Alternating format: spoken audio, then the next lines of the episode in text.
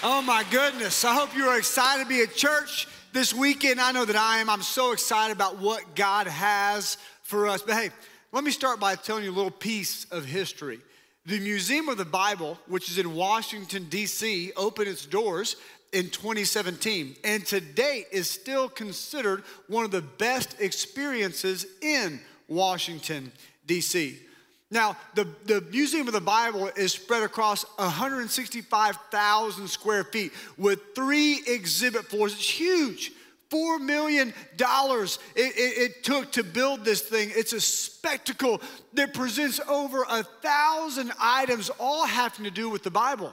And at the centerpiece of this opening of the Museum of the Bible were 16 fragments of the Dead Sea Scrolls. Those are some of the earliest known Hebrew biblical texts that date back 700 years before Jesus, before the birth of Jesus. However, before the grand opening, a question about the fragment's authenticity began to arise. And the following three years, microscopic testing were, was done on those 16 fragments. And in 2020, the Museum of the Bible announced that all 16 fragments were fakes. Now, the CEO of the Museum of the Bible, Harry Hargraves, he says this The Museum of the Bible is trying to be transparent as possible. He said, We were victims. We were victims of misrepresentation. We were victims of fraud. They were duped. How could this happen? Well, the con artist that made those 16 fragments used ancient rubber and managed not only to fool the experts, but everyone at the Museum of the Bible. Now, before we move ahead with that, I do want to tell you the Dead Sea Scrolls are real. It's one of the greatest bolsterings for the truth and authenticity of the Bible, but that is what makes those fakes so compelling. They were copying something that is real. When it comes to relationships, can I tell you, you're not dumb, you're not evil, but the enemy is selling fakes that seem so close to the real thing. However, this weekend we have some good news. Even the best forger cannot hold up under a microscope, under reflection. Listen, the people at the Museum of the Bible, they wanted it to be true so bad that they missed the marks of the fraudulent. Does that ever happen to you in relationships?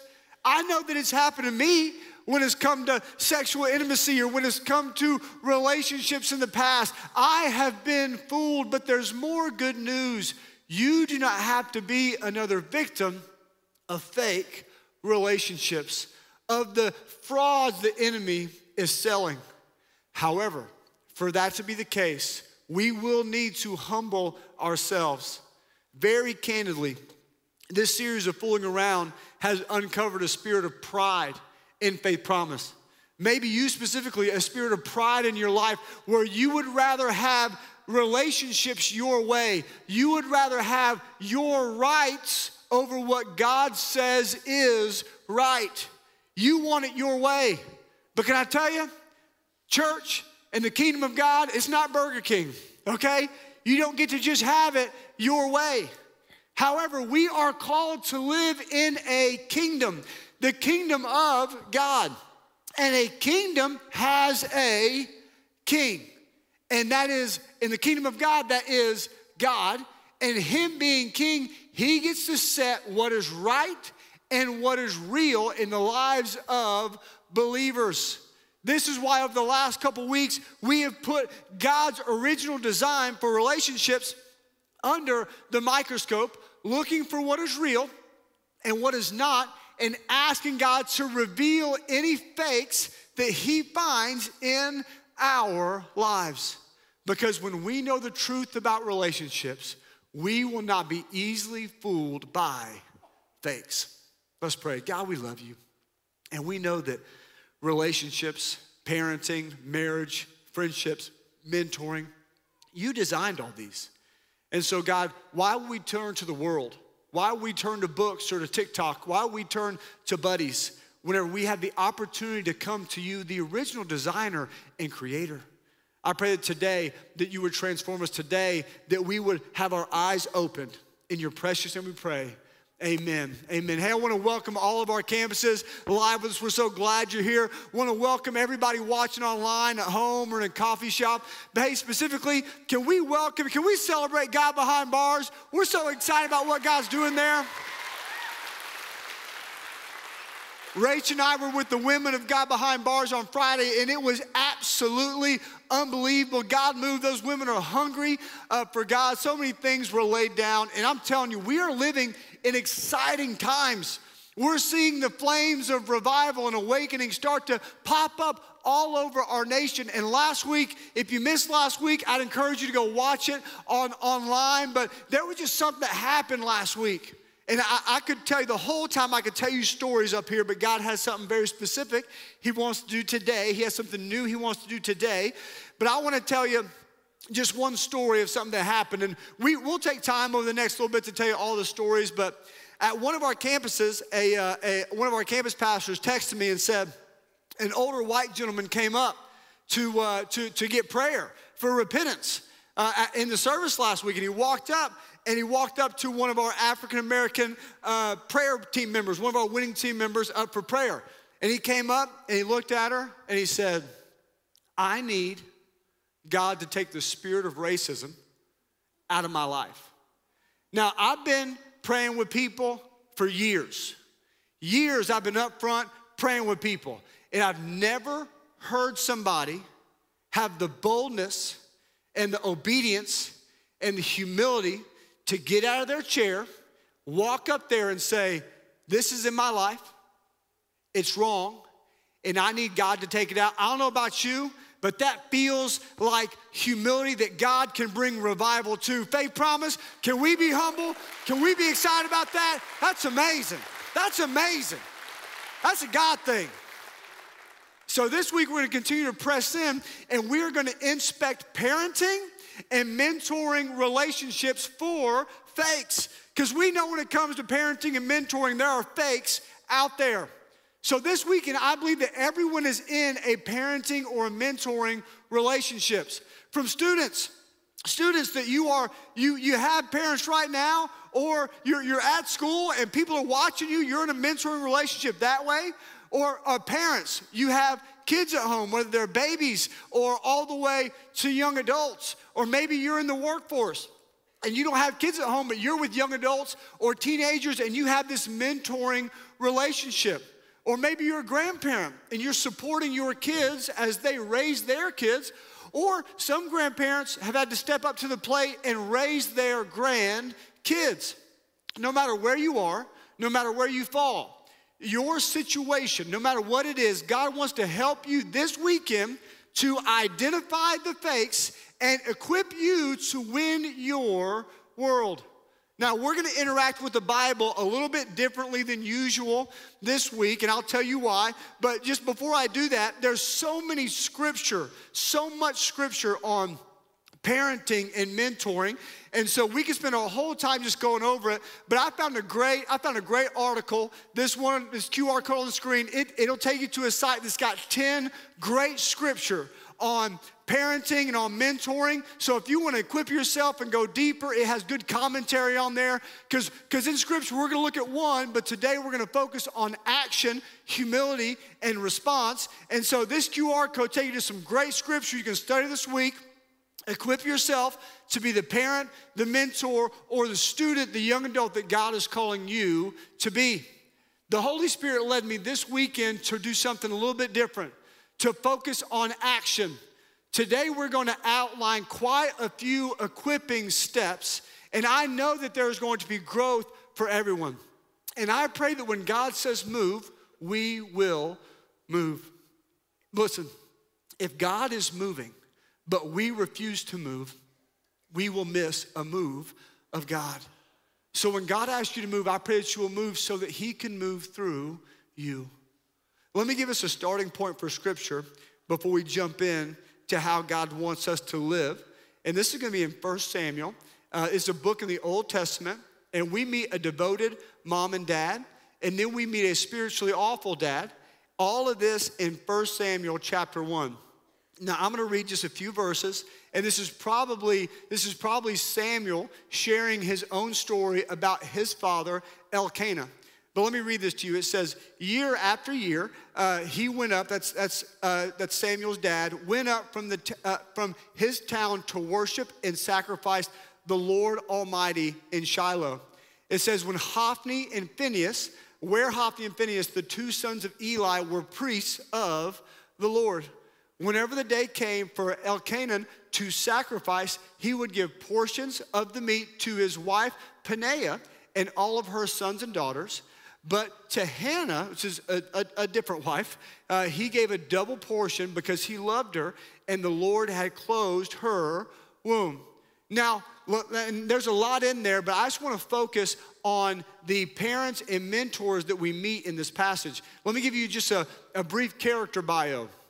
Elkanah and Hannah showed consistency in coming to church and giving God what he asked for, even when times were hard, even when things didn't make sense.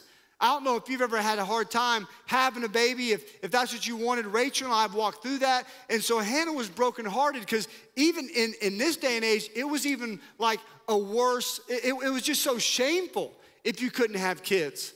Yet they were faithful.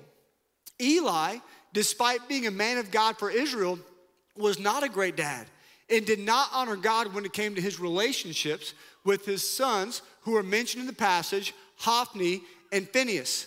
Now, you may ask, hey, because those guys were absolute dirtbags, scoundrels. You can read it if you like to this week, but you may wonder, were they acting out because their names were Hophni and Phineas?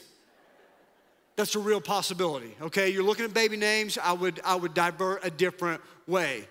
Now, before we move into equipping steps um, and identify some fakes we, so we can be equipped to win our world, I believe we need to have a conversation. Now, this is a pretty intimate moment. Some of us have had broken relationships when it comes to parents and mentors in our lives. People have left you, they've hurt you, spoken terrible things over you, or maybe they've even abused you. So the thought of you being the real deal as a parent or mentor sounds like the biggest fake, the biggest fraud of all. That's not God's reality. God's eyes, it's different. That's the lie. That is the fake. God is a, a, a restorer, a forgiver, a transformer, a redeemer. Now, I'm gonna ask you to allow me to do something I don't deserve to do, okay? But I just feel led by God to do it this weekend. If you will allow God to shape and guide your identity around your relationships and around your self image, then you can be the parent and mentor that God has designed you to be. But in this moment of intimacy, I believe that there's some of us that need to hear an apology. That abuse or abandonment that you are subject to has been a part of your identity and a part of shaping your reality for too long. Would you allow me to apologize for them? Would you allow me in this moment, the person who hurt you, the person who took advantage of you, the person who abandoned you, right now in this moment, whether you're looking at me on a stage or you're watching a screen, if you would be so bold as just to put their face over mine. And to hear this from them, if you need to close your eyes and imagine, that's, that's okay. But will you hear this from them? I'm so sorry. When I hit you, when I left you, when I abused you, it was a sin. It was wrong. I had bought a fake and failed to be who you needed me to be. Please do not let my failure cause you to live for fakes. You are more. God has given you more. God loves you more. Please do not be held prisoner because of my failure. God has so much freedom for you. God has so much love for you. Don't let my mistake hold you back from the love that you were made for. Now, there's some of us who are on the other end of that relationship. Maybe you've hurt someone, abused someone, abandoned someone, and you just refuse to forgive yourself. I do not feel like I have the place to forgive you from them, but can I give you a message from God? God is still a forgiver, redeemer, and restorer for you as well. Can you hear this from God? God forgives you. With every hit his son took, with every abuse that Jesus suffered, he paid the price for what you did. God wants to redeem you, God wants to restore you. Even if the wounds that you caused left scars, just like the scars in Jesus' hands, those can become reminders of God's goodness, grace, and redemption from your sins. Would you walk in freedom? Would you walk in forgiveness? God loves you. Before we move on, let's just pray. God, there's some people right now who are deciding if they want to accept that apology. God, there's people deciding if they want to accept your forgiveness for what they've done. And God, we ask it right now, Holy Spirit, that we would exchange the doubt that the enemy is trying to give us for your love and grace. God, that we would walk in the identity you gave us, not what the world has tried to force on us. Please, God, move on us. Let us walk in freedom. Let us be transformed today. Transformed today, whole today, forgiven today. In your precious name, we pray. Amen. Amen. I appreciate you letting us walk through that. I'm telling you, God's got so much for you. Living in God's reality and not in the reality of relational fakes that the world is selling is going to take some careful inspection.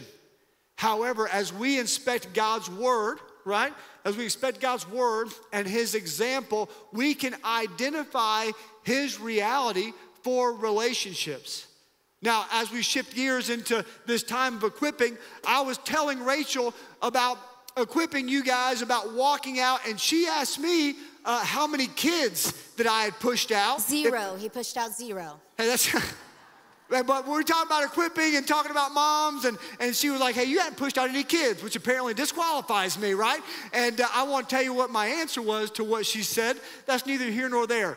But before we inspect the people that we are to be parenting and mentoring, we have to inspect ourselves. Yeah, no matter how you've come to be a parent or a mentor, God has called you to walk in what He says about you.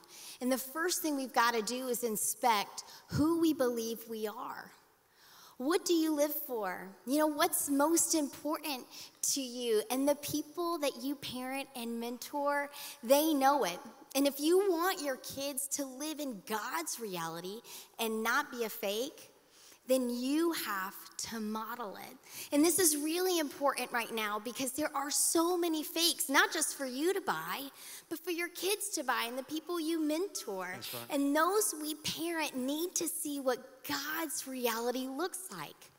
When they stand next to you, what do they see? Do they see that you're a man or a woman of God? Do you believe that about yourself? Do you recognize and walk in the fact that you were chosen, that God's destined you? He's given you a pur- purpose, that you're a citizen of heaven, a royal priest or a royal priestess. You have been called to bring the kingdom of heaven to earth. Do you believe that? Mm. And if you don't believe it, how are your kids going to believe that? Not just about you, but what about themselves? You know, Paul writes to a church in Corinth about what our world needs. And he says this in 1 Corinthians 4:15. Even if you had 10,000 guardians in Christ, you do not have many fathers. For in Christ Jesus, I became your father through the gospel.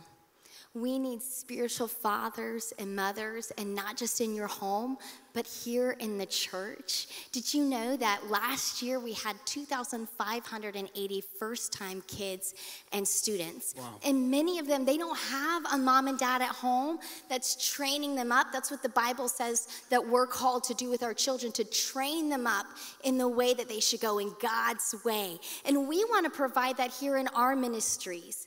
So if you would, just humor me for a second. If you serve at all in any capacity in FP Kids or in FP students, would you just stand for a second?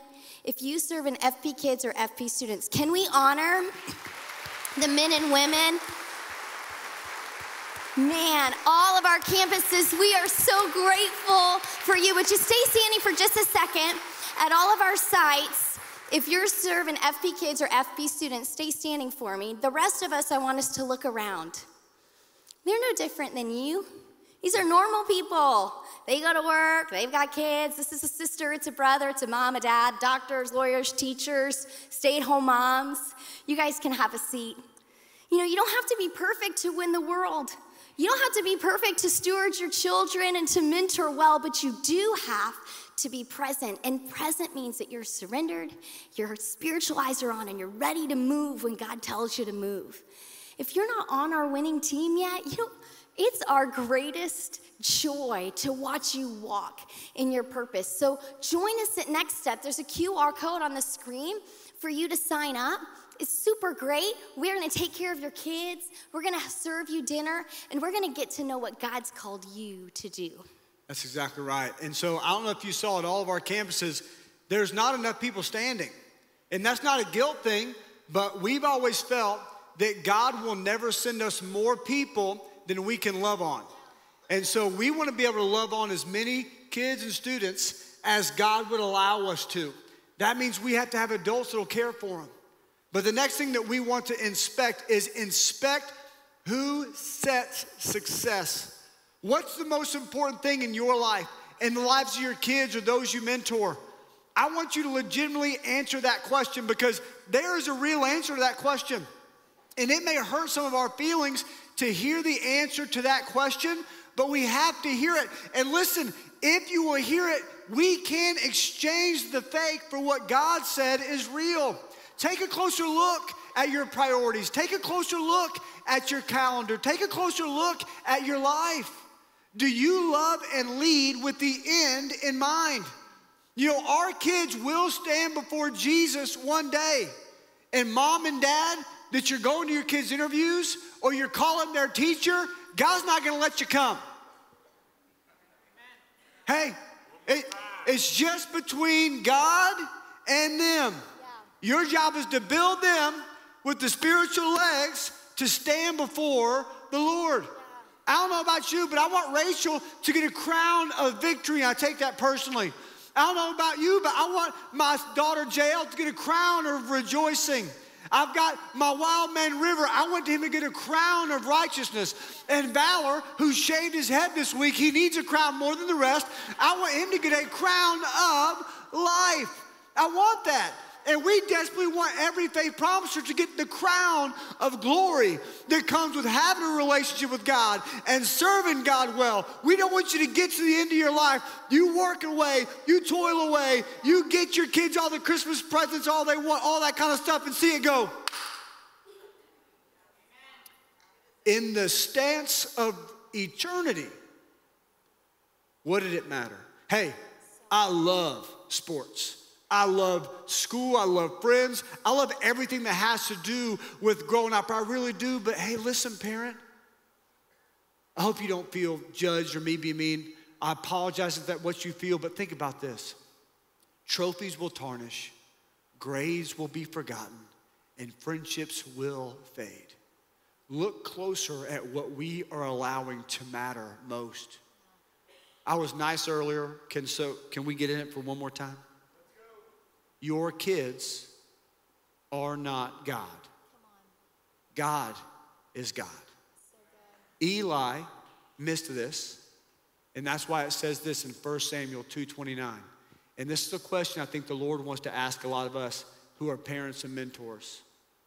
Why do you honor your sons more than me? Why do you honor your sons more than me. If he's Lord, then he's Lord of all. So good that we love our kids, but God's asked us to love him more. Mm. We also want to inspect who is responsible in the end. You are the model. You know, your kids, they're little, or the people you're mentoring, they're just learning how to follow Jesus. They don't know yet, but you get to teach them. What gets rewarded gets repeated. Your children are a blessing from God, not an inconvenience, but a gift. And accepting the knockoff excuse, like, I didn't know how to disciple my kids, is not enough for God. Dad, I love you. Some of you guys learning how to build houses on YouTube, learn how to tile your shower learn how to change your transmission. But the excuse, I don't know how to disciple my kids, is valid. I just don't think it's going to stand up. No, we spend a lot of time binging TV shows, planning the perfect parties, and we're missing the most important thing. Hey, have you made a plan to disciple your kids? Remember, God has set you up.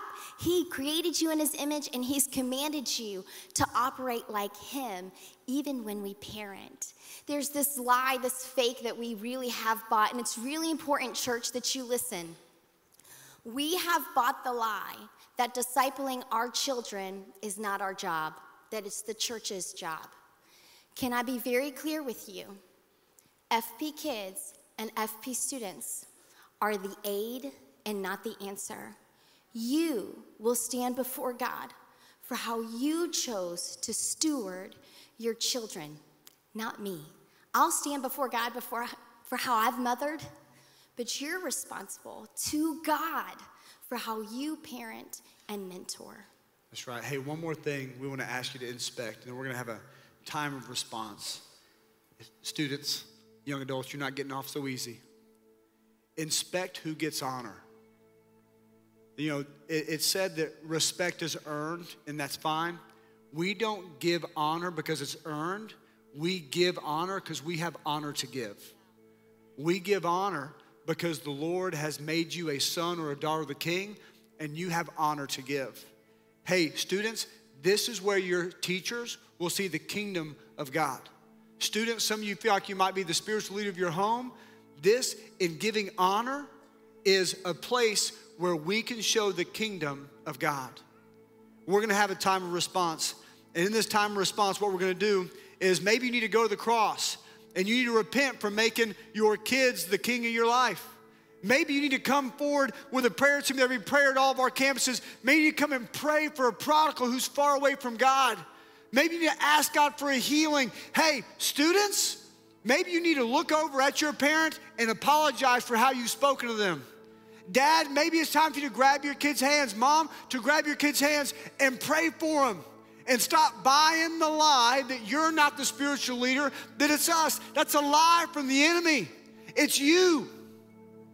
This time of response, as the Holy Spirit prompts, let's move and obey. God, we come before you right now, and we ask that you would move us. We ask that we would repent where we need to repent, that we would uh, pray where we need to pray. Holy Spirit, that we would worship where we need to worship, that we would beg where we need to beg, there's nothing that's, that's, that we're too proud to do. There's nothing that we're too proud to do. You are Abba Father. You are the original parent. Why would we not bring it to you? Hum- humble us today so that we can hear what you have to say and that we can obey. In your name we pray. Amen.